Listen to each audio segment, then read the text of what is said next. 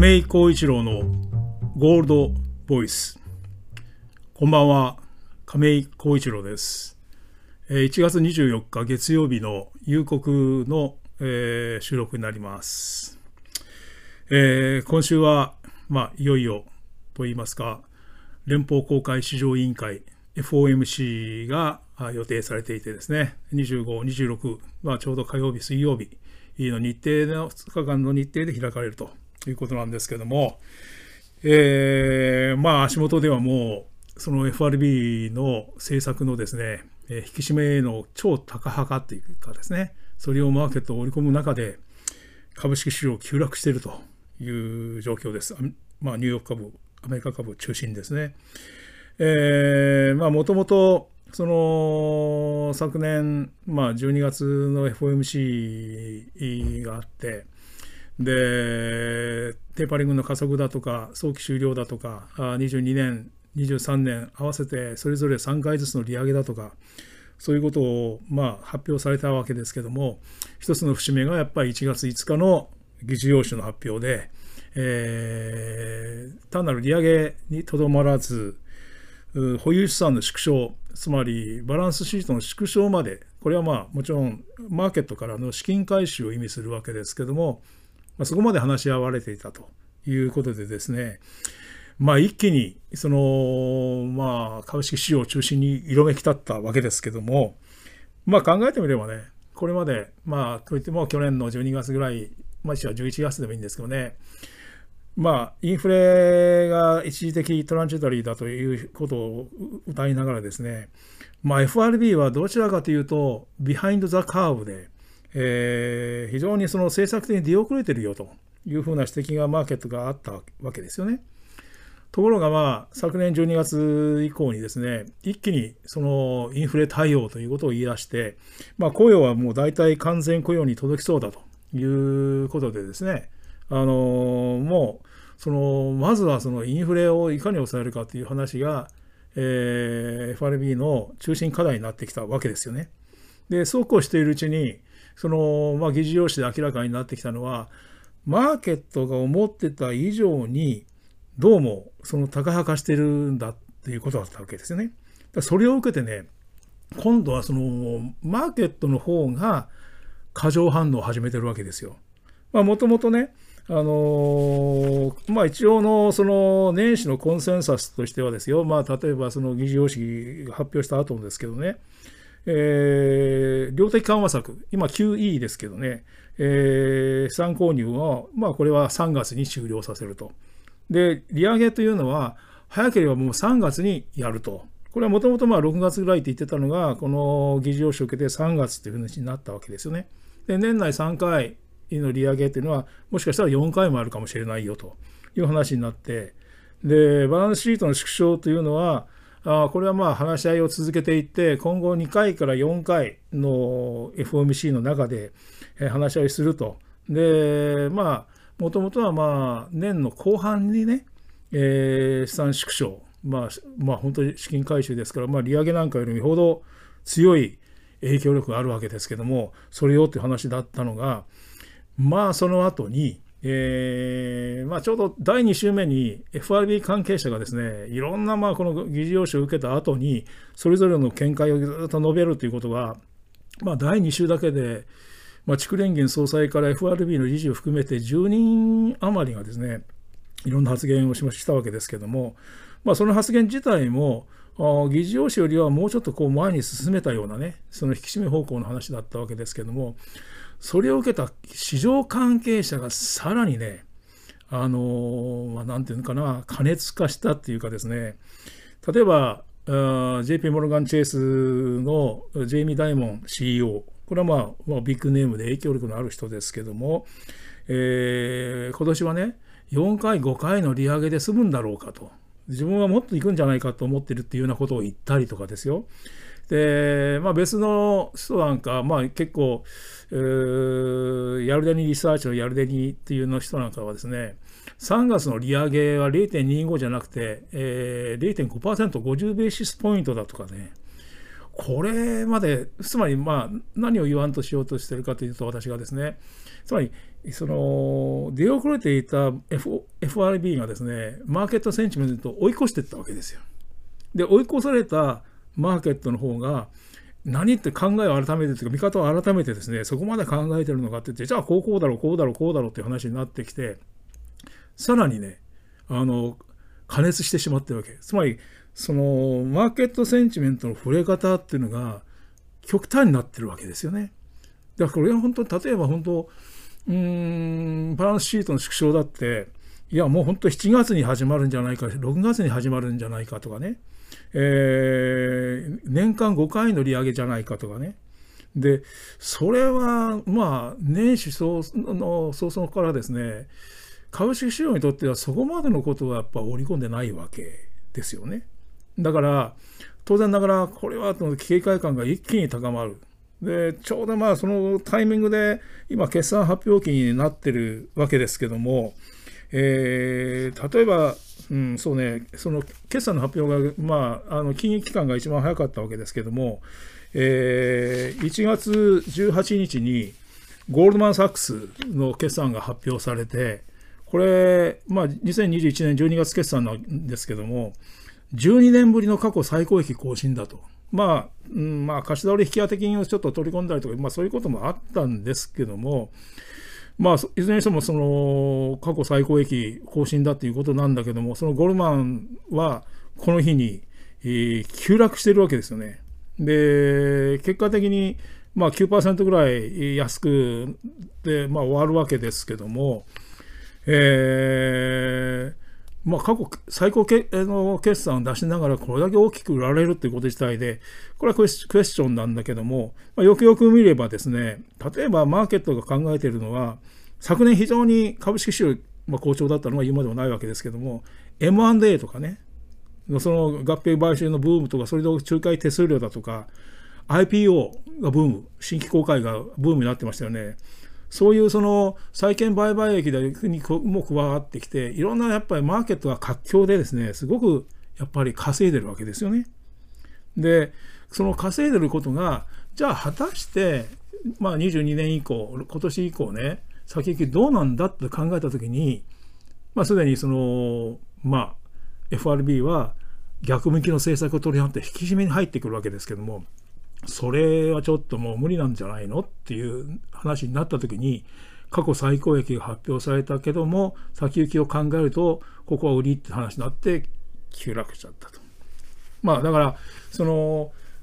いよいよもってねそのまあ金余り相場でまあ言って金余り相場ではあるんだけども業績もついてきてたのは事実ですよね。だけどその業績の部分がもしかしたらクエスチョンかもなっていうふうな疑問が出てきていることも、まあ、単なるその FRB の大きな引き締めへの転換にプラスしてですね、この株安の背景には加わってきてるのかなと。だからまあ、この今週も来週も続く業績発表というのは非常にま大事になってきてるわけだけども、まあ、それがそのたまたまその FOMC のね、えー、今週重なって、えー、それがまあ今回はまあ、あそうですね、その声明文と議長の記者会見だけなんですけども、まあ、声明文よりも、議長の記者会見は非常にこの質問攻めにあると思います。だからそれをどう答えるかっていうのはですね、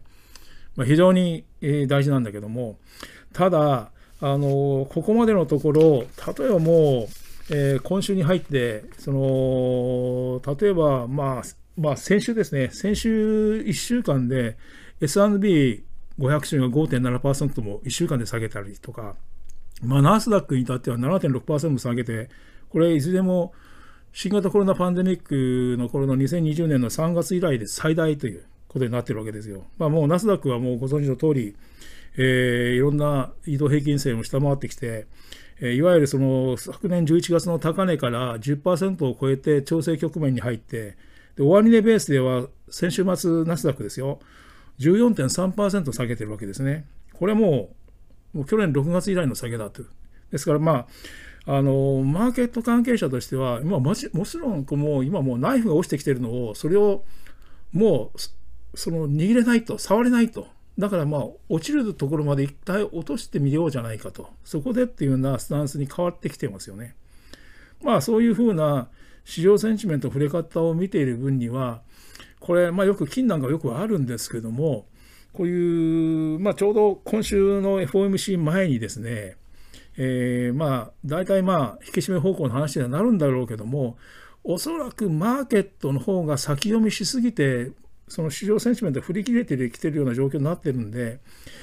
まあ私の感覚としては目先ですよ。まあ今日本日24日ないしは明日25日にとりあえず目先の株式はですね事実反発に向かう底を打つんじゃないかと目先のですねまあ、そこから本格的に底を打つのかどうかっていうのはそこの以降に、まあ、まだ決まってくるわけですけどもとりあえずその足元の動きっていうのはこの前半で、まあ、FOMC の結果の前にですね一旦反発してくるのではないかなというふうに思います。あとはその金市場の方は、えー、先週1840ドル台まで上がってきて、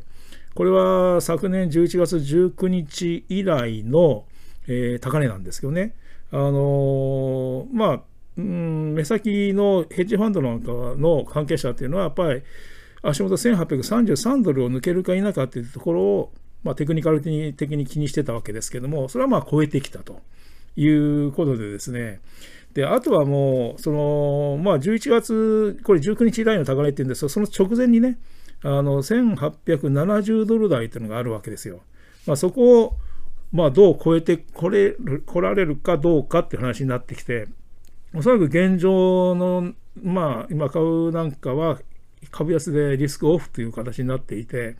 えー、どちらかというと安全資産というところの、まあ、見方がですね、えー、増えてきて、金の対してですね、見方が増えてきているので、そういう資金流入があるのではないかなというふうに思います。ちょうどあの先週、長期金利、アメリカの10年債利回りが1.9%までつけて、これはまあ、あの2020年1月以来ですから、約2年ぶりの水準だったんですけども、えー、まあ、そこをつけたんだけども、足元1.7%の、まあ、まあ、半ばぐらいまで押していて、えー、やっぱり1.8%台ないしは1.9%台になると、やはり、あのまあ、アメリカ国債は安全資産という側面もありますし、今のリスクオフの中で買いやすいということと、まあ、FRB はこれから引き締めに入るとはいえ、まだ着手はしてないわけで、えー、実はね、あのこの1週間ほどで FRB の資産はまた、えー、まあそうね、数百ドル規模で増えてるんですよね。だからまあ、金余り状態にはまた全く変化がなくて、だからまあ、そういうその年金資金年金基金にしても何にしても、まあ、1.8%とか1.9%取れるならば、これはもう買いだというようなことでですね、買いにも入ってきてるわけですね。まあ、そんなこんなで、その長期金利の上昇というのは一定抑えられていることが、金にとっては、実はフォローに変わってる、風が変わってきてるんですよね。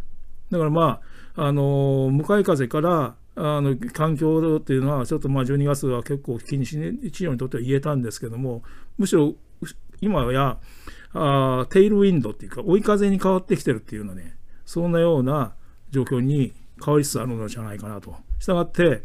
まあ、前回のポッドキャストで、まあ、私は2022年の1、3月期、ないしは46、まあ、特に1、3月期には、金は高値は出しやすいんじゃないかという話をしているわけですけども、この状況の中で、まあ、えー、今来週というのは、来週はもう FOMC 以降はですね、また ISM だとか、えー、雇用統計に至るまでですね、いろんな重要指標がおつなべて発表されますよね。そういう状況の流れの中で、えー、どうやってこの、まあ、1870ドル台を超えられるか否かっていうところが、まあ、あ一つのポイントになってくるのかなというふうに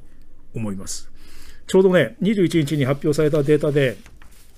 金 ETF の最大銘柄スパイダーゴールドシェアというのがあるんですけども、それの残高が1日、21日1日だけでですね、27.59トン、まあ約28トン近くですね、増えてるんですよ。これは、あの、まあ増えた結果、スパイダーゴールドシェアの総残高が1008トンにまで増えてるわけですけどね、あの8月以来の数字なんです8月以来の規模のあの、えー、残高になってきてるんで、このまあ、9、10、9、10、11、12、約4ヶ月余りで減少した分を1日で取り返すという話になってきてます。まあ、それだけその安全資産だとか、ないしはインフレ対応だとか、そういうその先物市場ではない現物由来のものを買いに入ってきたと。おそらくこれ、昨年末にえー、バランスシートの組み替えだとかあ、リバランスって言いますけども、比率を変えたね、